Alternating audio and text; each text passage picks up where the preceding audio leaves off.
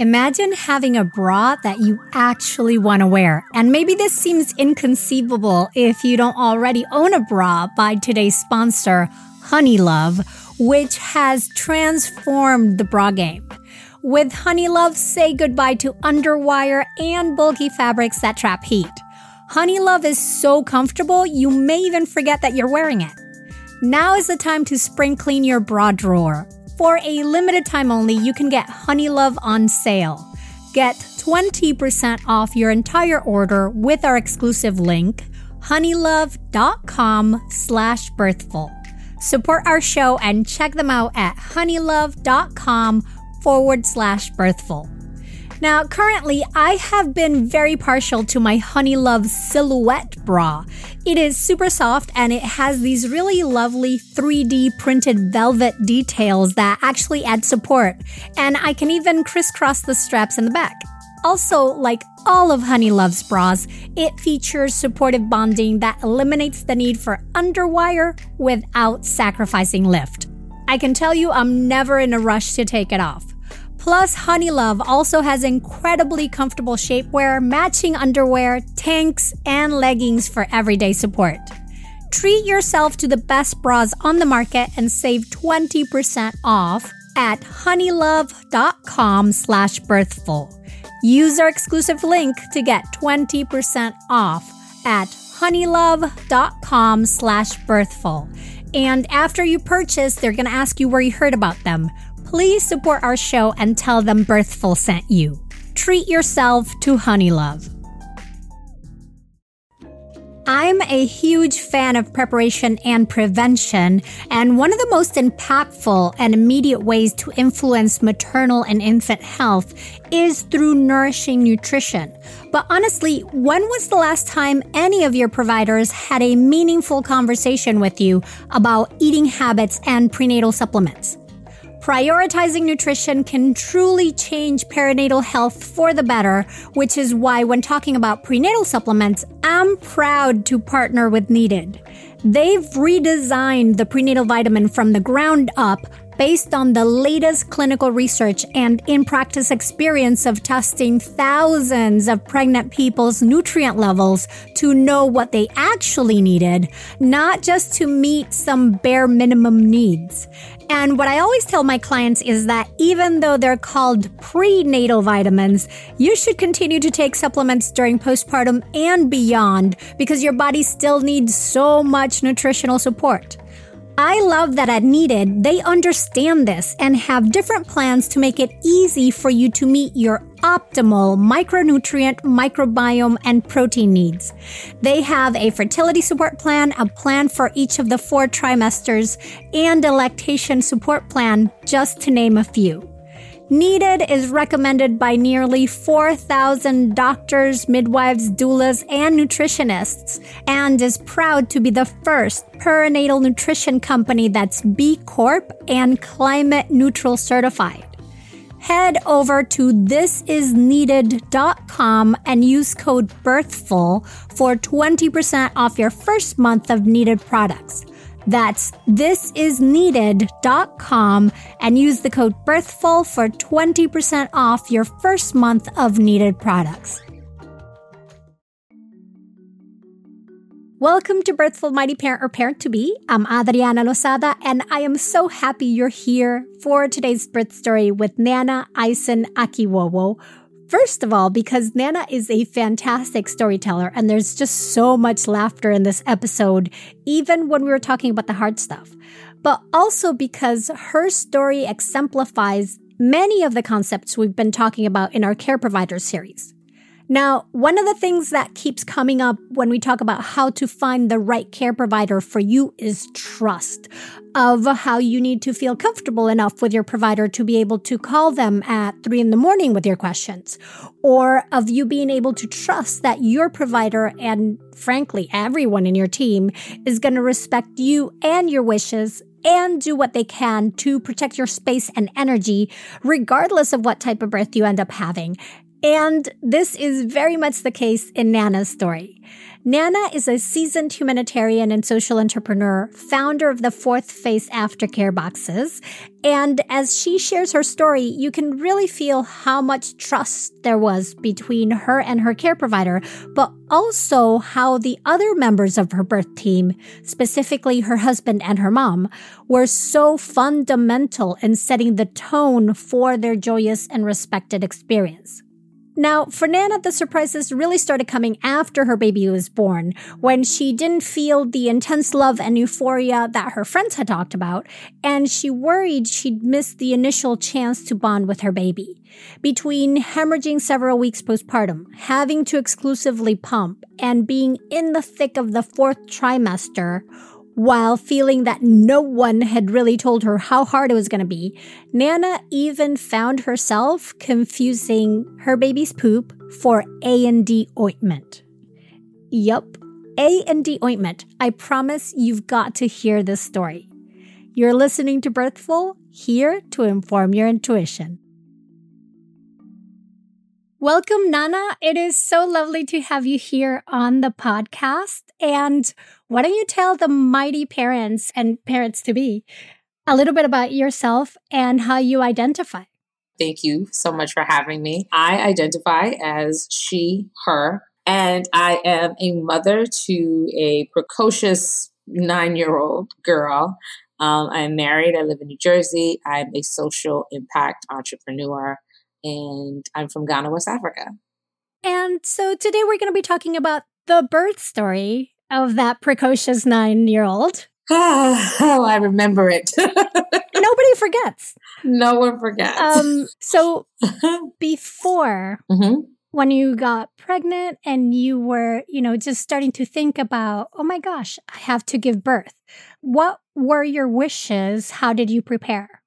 So for me, I don't know if I had any wishes, to be honest, other than just deliver a healthy baby. And that is primarily because of my GYN, my OBGYN.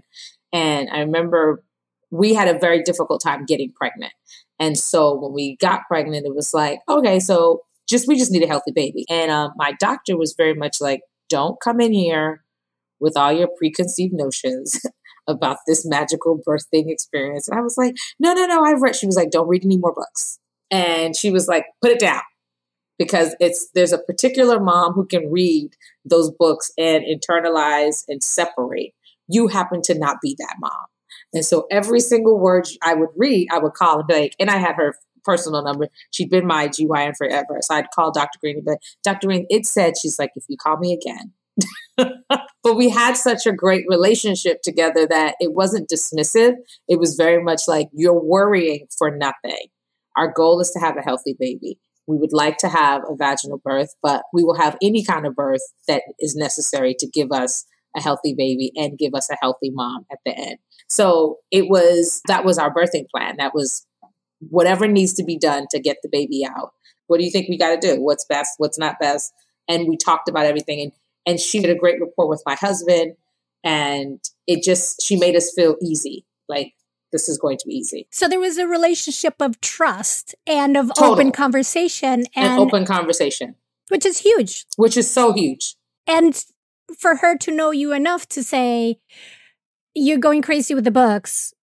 Yes. Back off. And for you to realize oh she's not being patronizing to me. And actually yeah. she knows me and that's kind of true. I was kind of being a little cuckoo bird. 3 a.m. I might have been hey, a doctor. At three, I was, oh my God, it was horrible. And I was like that before I even got pregnant. I was the person that would like take a picture of my vagina and be like, Dr. Green, what does that look like before I come into the office? And she's like, if I wake up to another image of your vagina, it's gonna be There was a lot but of I trust. There's a lot of trust. So then, how did it all start? Uh, so the the birth or the actual delivery process? Well, like what else started, Nana? well, the, because the birthing, the the road to getting pregnant was so difficult that I didn't know. So that for us was its own process. So for us, uh, the journey of her is is not just the delivery portion. It's really the how did we even get to her And because it wasn't what we expected, we thought we were just like everybody else and we would just dip, dip, dip, dip, dip, dip, we're pregnant. Yeah. And it was like dip, dip, dip, dip, dip, dip, ectopic, dip, dip, dip, dip, dip, dip, miscarriage, dip, dip, dip, dip, dip, something else. And so we went through that journey, but, and we went through it with her and she was equally as honest and brutal and and loving. And so that was the beginning of the journey. But then the pregnancy journey, I'm also epileptic. And so being epileptic and being pregnant was its own had its own challenges because I I had never medicated during my lifespan of having epilepsy. But being pregnant and epileptic meant that the seizures that I was accustomed to managing on my own, I had to think about how they would affect her. But oddly enough, after delivering her, I never had another seizure. So that was really great. So I just had to be a lot more mindful about my body and what my body could manage and do and where I could go and all those stuff. Well, in that pregnancy is always such a almost rude awakening of you are no longer an I. You're now forever a we, and it doesn't get more real than when they're inside you. Yes, that everything that happens to you is essentially happening to them in that. And so just adjusting to that, adjusting to my morning sickness, but taking everything in stride and taking everything and in stride is my personality and that of my husband's and so it works for us and so i think the day before she was actually born I'd kept going to the doctors and then they realized that i was lacking fluid and so she was like we may have to induce how far along were you oh i went all the way to 40 weeks in a day Okay. But then she started to, the, her fluid started to go low. So we were thinking of inducing. And, but what she said was, why don't you go home and try this tea out, see if this tea is going to work for you. It may, it may not. But if it works, that's great because then it will do it naturally and we don't have to come in and induce. If it doesn't work, we still got to come in tomorrow anyway. So, do you know what was in that tea? It was the red raspberry leaf tea. And I don't even think I had a full cup. I remember my husband came home and I'd gone out to eat with my mom. I had like this really hearty meal from Hillstones where I just ate like everything in sight. it's like, great. Went home, took a shower, drank the tea, fell asleep. By the time my husband came home, we were just sitting on the couch, I remember, and about 11, 12, started to get a little, started to, started to kick in. And I was like, oh, well, maybe, I don't think the tea works like that. But then the contraction started to get, I was like, oh, whoa, this is, she's getting in here. But him being really nonchalant, he texted my doctor and was like, hey, I think something's happening. she responded via text, don't you ever text me again when we're having a baby. You call me. This is the time to call me. He was like, all right. And she was like, come meet me at the hospital. And we went in and still the contractions were coming in and coming in hard. But it was so, it, it was eventful in a way like we had a bad experience with a nurse and we got through that because, again, my doctor listened to us and prioritized our emotional safety and how we felt and making sure that our space and energy was was secure that um, we got through that really quickly then my husband set the tone. And it was great because he's really a quiet, taken in stride kind of guy. But like we got into the delivery room and he introduced himself and he was like, I'm the dad. And I really want my wife to have a safe and easy delivery. That means I want her energy to be right. And so I really need everyone to tell us the truth, talk to us and like just talk to us. Don't don't make decisions without us. We really need to do this as a team so that she comes out of it and the baby comes out of it and everybody's happy. And they all were just kind of like, oh, that's so, okay, sure, of course. And they respected that. That right there is everything. Like that was your birth plan. Mm-hmm. He came in and just told them the birth plan and made it about teamwork and collaborative care and they met that and it was really amazing that you know they my mom my mom was there my mom was doing yoga in the corner i was like i got my epidural early enough like i asked for i was like hey i'm not interested i'm not going out for any awards here just give me hold on now. though I said, give me mine now. I want mine now. I'm so glad you had your epidural when you wanted it. When I wanted it. and I also want to take away the whole thing of that people that don't have epidurals are looking for an award. They just No, want a different experience. They just want a different experience. And I was very clear, like my experience was going to be with the Yeah, epidural. yeah. And it's not about a pain thing, because I've had this conversation with so many of my friends who went without the epidural, who, who went that route. And it was like, for them, they're like, no, no, the pain was there. We felt the pain, you felt the pain, we all feel the pain. But they really wanted to feel one with that process and wanted to really, really connect with what was happening. And I think the common thread was like that if they if they did anything, it would take them away from being in that moment. And that was their birthing plan. I was like, awesome, love that. I'm gonna go this way. Do you remember when you got it, how far along you were, or what were they waiting for? I don't remember how far along I was when I when I got the epidural, but it was also based off of what I would say in terms of how how hard was that contraction for you if you scaled it. And for me, they were hard, but it was never a ten. It was just like, oh, that was hard. Ow, that was really hard, but I can still manage this. And so if I could still manage this, let me control what I can control and manage what I can manage. And when I can't manage it, that's when I would need the support. But I don't know how far along I was in terms of dilation before I got it. But I remember just being in the bed. My mom was between reading the Bible and doing her yoga poses. My husband was playing video games on his phone. And I think I was laying on the bed just, all right, I'm going to take a nap.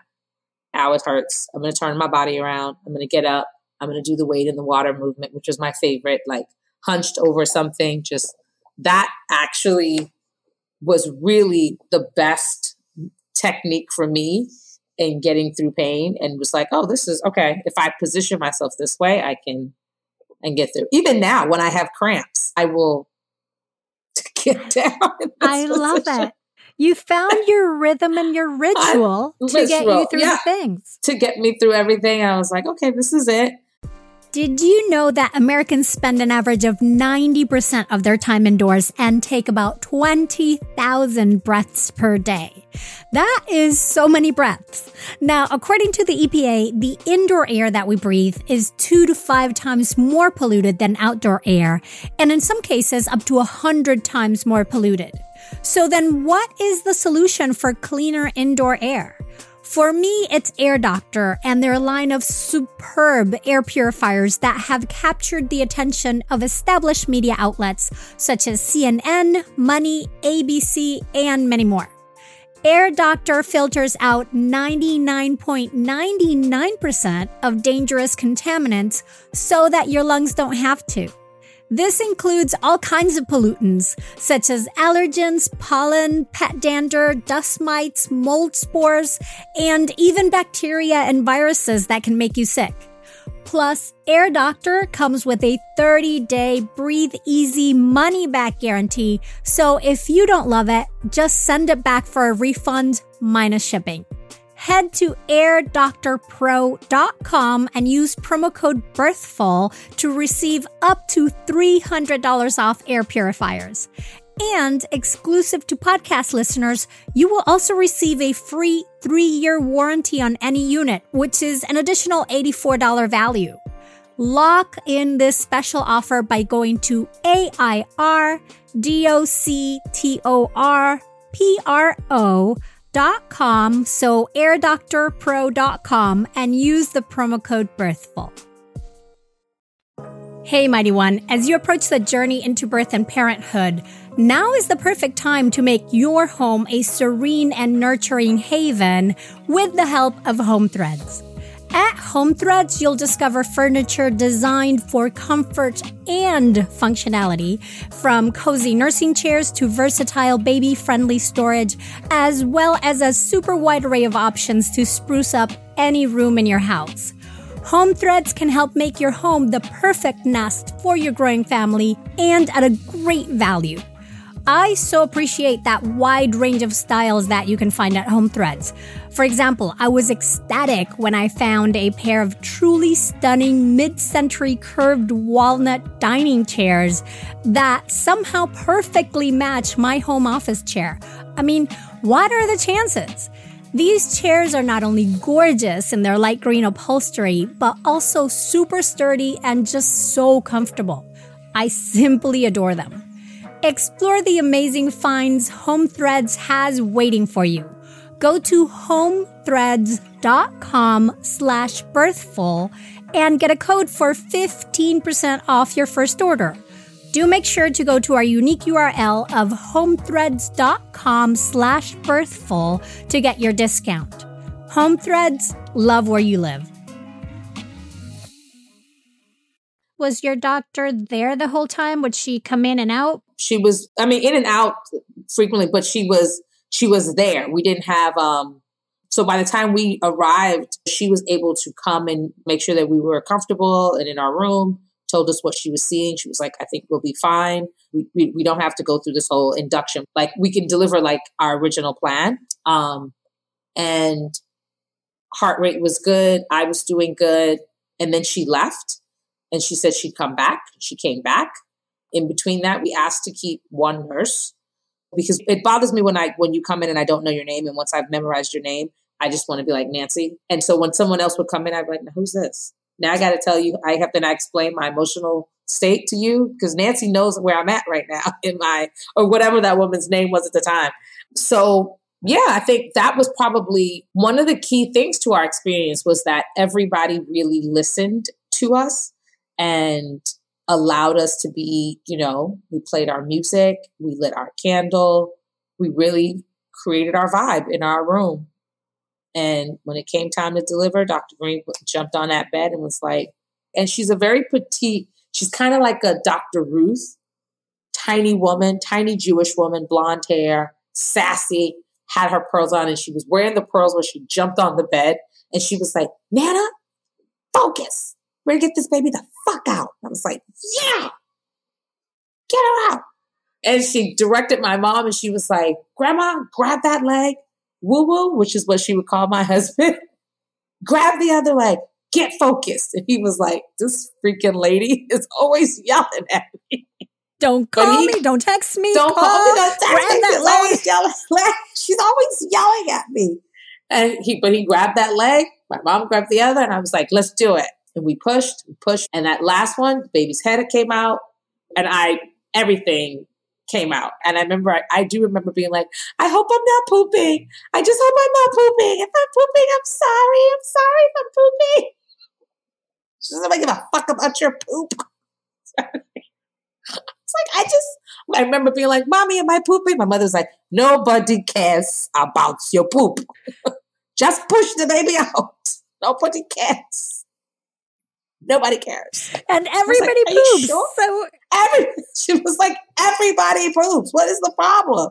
Like, what is wrong with you? Whatever gets you through it, Nana. Whatever gets you through it. Now that I think about it, I laugh so because I literally, uh, Dr. Green was like, you pooped. Like every other freaking woman who was given birth.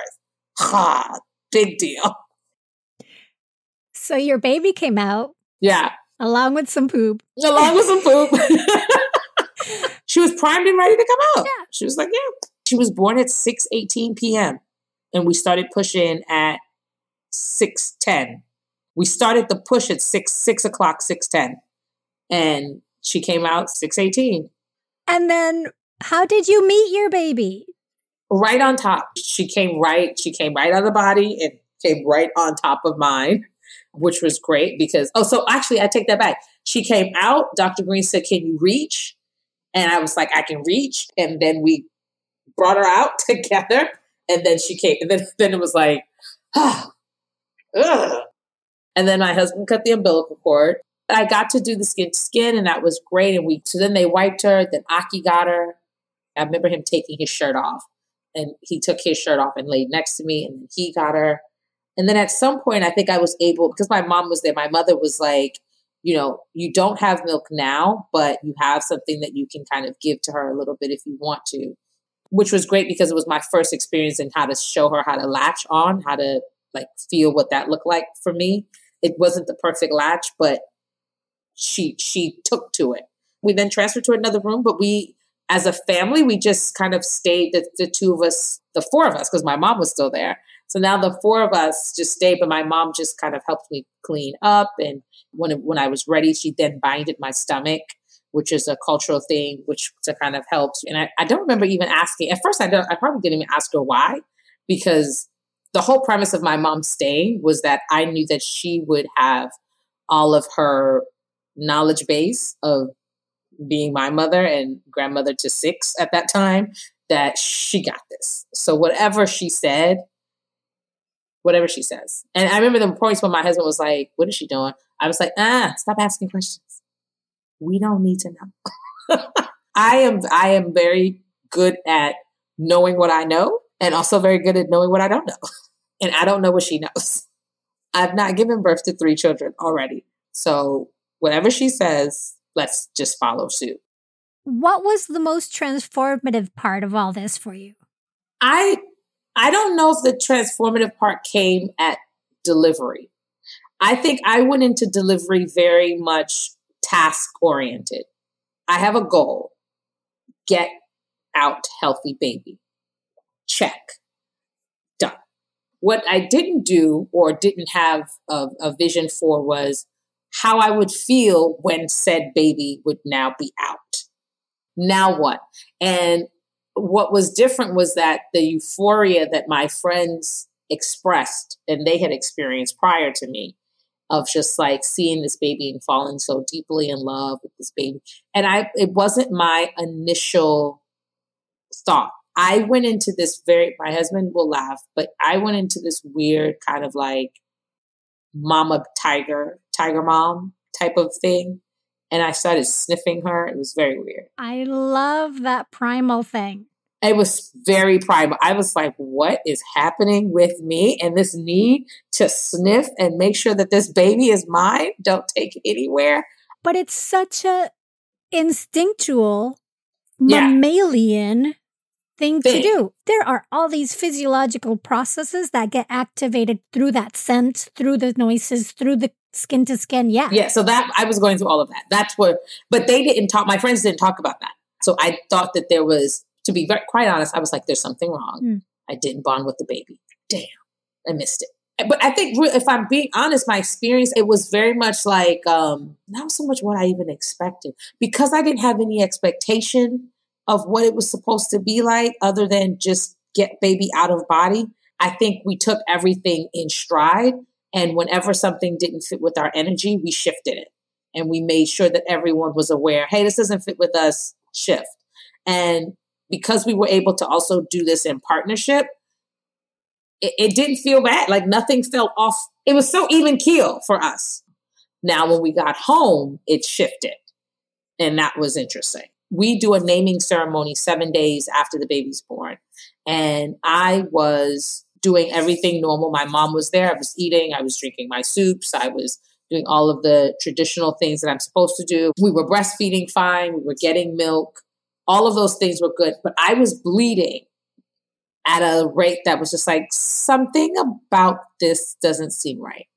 So on her naming ceremony day, we have to wear all white, which is probably problematic I should think that through anyway. But we have to wear all white. And I remember sitting there going, and the ceremony was in our house. And I remember sitting there and I was like, there's no way I'm still bleeding. Or there's no way that I've bled out of this brand new pad in the 10 minutes that it's taken me to walk from the bedroom to the living room because I just changed. And by the time I came from the bedroom, sat down, sat down, was holding the baby, I had bled out. And so then I got up again and my husband saw that I had, he was like, this is weird. We went back into the bedroom. I'm like, okay, let's change again. By the time I get up, I was, so now at this point, I'm just, now it does, you can't even get up because I'm just gushing. Mm. And I'm just like, uh, this isn't working. And so as I'm gushing, then all of a sudden, simultaneously, it, it's like the, the panic in my brain triggers. Now I'm having a seizure. So I'm like sitting on this toilet, having a seizure and gushing and you can hear the baby crying. And the baby crying makes your milk come. And it is literally like all of the cuckoo clocks went off at one time. It was like cuckoo, cuckoo, cuckoo. Everything was going off. it was really problematic. Um, And so we went to the hospital and realized that I was hemorrhaging. And so we needed to find a way to clot up the blood and to make it stop and all of that. So then I was I was admitted to the hospital. And I actually don't remember a lot of what happened after that because it was really we were at a point where it was like, well, we might need a blood transfusion. But thankfully they got it to a point I think I was let out about a week later where they didn't need to do the blood transfusion. But in that week time meant that I couldn't breastfeed. Mm-hmm. And so what milk I had pumped the week of delivery was all that she had. So my mom was like, I had to feed her. I had to give her the formula. And I was like, damn. And that was that was the part where I was sad. That was probably the first time because I was probably go with the flow with everything, but I really felt that because I didn't think that I was that I had bonded with her at point of birth. I thought that breastfeeding would be our moment to bond. And so I really wanted to maintain a fully breastfed baby. And going to the hospital for that week took us off track because by this time, a week of her having to get formula, she really was looking at me like, ma'am, I don't know what that is, but it's not what it's it's not where it's at. Because when I go to this other lady, this old lady over here, what whatever she gives me, just be coming. When I come over to you, I feel like I gotta do it. But you could it was funny because you could see it in her face when she would go to when my mom would feed her, she would just be like, oh, her whole body would just be like, yeah, Granny, you got me. it was so sad. But I was like, Mommy, if we feed her and then she can come, maybe she can like the nursing isn't necessarily for the food, but for the soothing. So then it became that I did a lot of the feedings because that way that was our time. And so whether it be whether it be a little bit of nipple just so she could get on it, or if it's nipple at the end, or if it's when she's crying, so she would feel like being on me was was like that's where I should be. Did you find that after all of that, you got to that point where it was you were soothing to her and you felt the bond? Yes, I finally started to feel like I felt the bond. And I think my mom had a very uh, African perspective of like, I think Americans have made this thing feel like you have to have this like, uh, oh, love, romanticized experience about it. This baby is hungry and they just want to eat. Your bonding comes when they see your face and they smile. Your bonding comes when when they cry and you come to them that's where you also are bonding because that for them is like when I am feeling this weird feeling of emotions, the person that makes me back to my happy feeling is this lady here. That so this notion that you only could bond if you breastfed her or you could only bond after you deliver her, that's not real. Well, and even that idea of, oh, falling completely in love with you, if that doesn't happen immediately, it's totally fine. It's totally that fine. That can happen months, years later. Years, like you still yeah. love him. And then suddenly at one point you're like, oh, I'm in oh, love with you. Love with you. But it's totally fine if it doesn't happen right away. And I think we need to say that over and say over, that. say it more. Over again. Yeah. And that's what no one said. And everyone said to me, Oh my God, I just fell so deep in love with the baby as soon as the baby came out. And I held the baby, and it was just like magic. And, and I was like, sniffing the baby. And I was like, nobody said shit about sniffing. It was kind of creepy. I love it. it was, but it was good because even now, she's nine years old. When she falls asleep next to me, I sniff. She's like, "Mommy, why you?" And she one day she said it, maybe like in the past year or so she was like, Mommy, can you sniff me? And I was like, Yes, of course I can. I've been waiting for this all day. And I was like, You, why do you say that? She goes, Because you used to always sniff me. And I was like, You remember that? She was like, Yeah, you were always sniffing me. I thought it was weird, but I like it. And I was like, Yeah, like it too. It was your own special, unique bond. bond. We had our unique bond. Nobody's like going to take that away ever. I like sniffing my baby sniff away. away. So good. Yeah, so that so that was um that was probably the biggest thing for me. One of the biggest things. And then realizing that I was different, that I the emotional part about it was also like I was really hell bent on getting this milk out and really wanting her to latch onto this milk. And she was like, it does not come fast enough. But my we pumped because I was still producing the milk.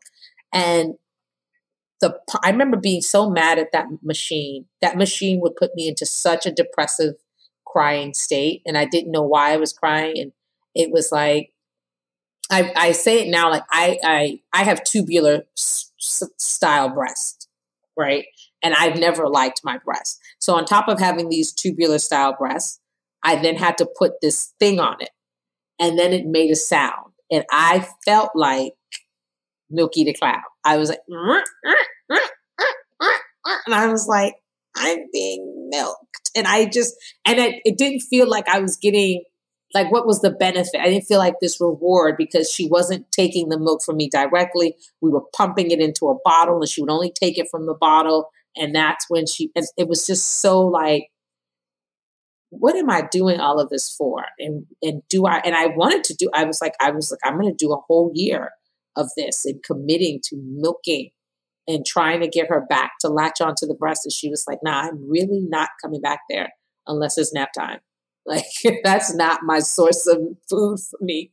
And it was that was probably equally as painful mm. and just like trying to deal with that emotionally and and also identify what that was emotionally because everybody thought I was being sensitive.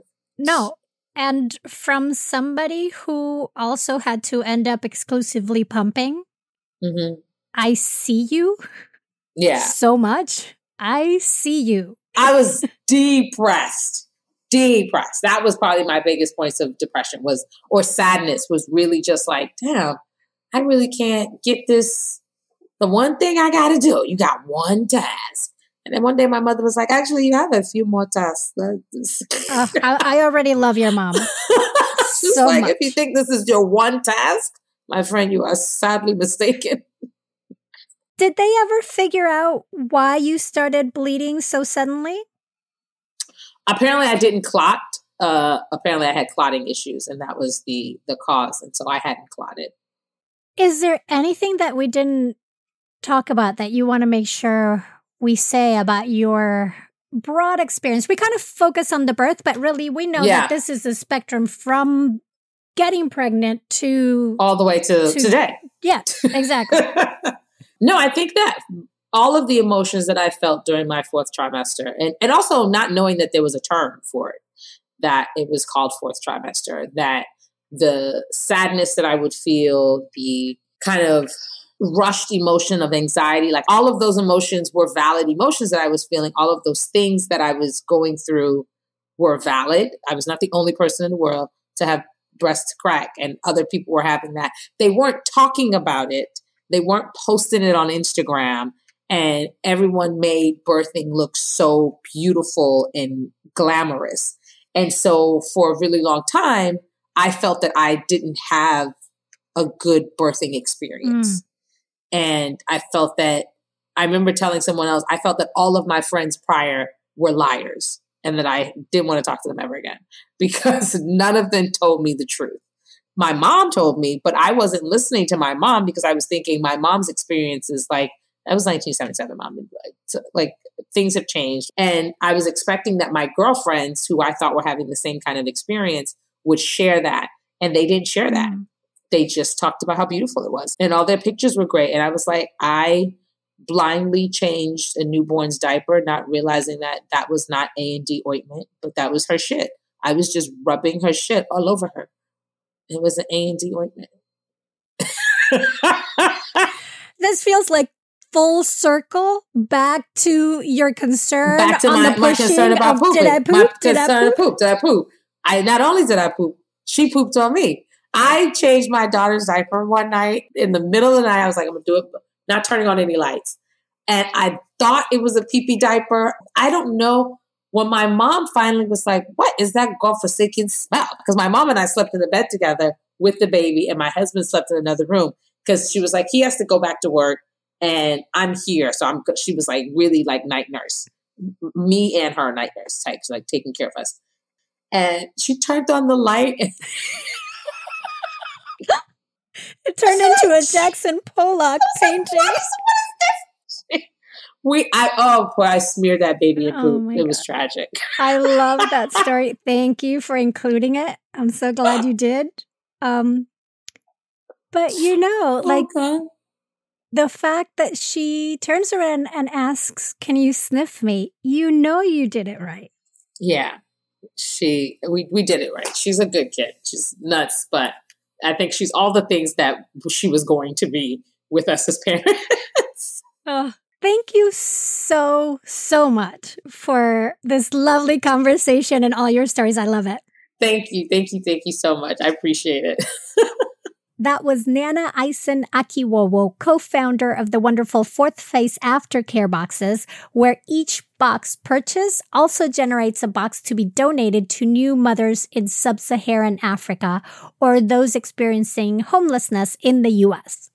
You can find Nana on Instagram at Fourth Phase Box. I hope your main takeaway from our conversation today is that there are many, many ways to bond with your baby, and there is nothing wrong with you if you're not in love with your baby from day one. The time from trying to conceive through postpartum is ripe with all sorts of emotions due to hormones, expectations, and circumstances, and all your feelings are valid. And since it can be extra hard when reality doesn't match your expectations, it is so incredibly important to be surrounded by people who you trust, who know you, and who will create a safe and protected space for you to feel all these feelings like Nana's husband, mom, and doctor did for her. Now, if at any point you feel like something is off during pregnancy or postpartum, trust your gut and reach out to your care provider or another trusted resource. It does not need to be an urgent situation like it was for Nana, and you don't have to wait until your next checkup to be seen. You can connect with us on Instagram at Birthful Podcast. In fact, if you are not driving, it would be so lovely if you could take a screenshot of this episode and post it to your stories, sharing what your biggest takeaway was from the episode. Maybe it was hearing that you don't have to immediately fall in love with your baby, or maybe it was the primal instinct of sniffing your baby. Whatever it was, make sure to tag at Birthful Podcasts so we can see it, amplify it, and help normalize the broad range of experiences that can happen both in birth and postpartum. You can find the in depth show notes and transcript of this episode at birthful.com, where you can also learn more about my birth and postpartum preparation classes and download your free postpartum preparation plan. Birthful is created and produced by me, Adriana Lozada, with production assistance from Asia Plati. Thank you so very much for listening to and sharing Birthful. Be sure to follow us on Goodpods, Spotify, Apple Podcasts, Amazon Music, and everywhere you listen. And then come back for more ways to inform your intuition.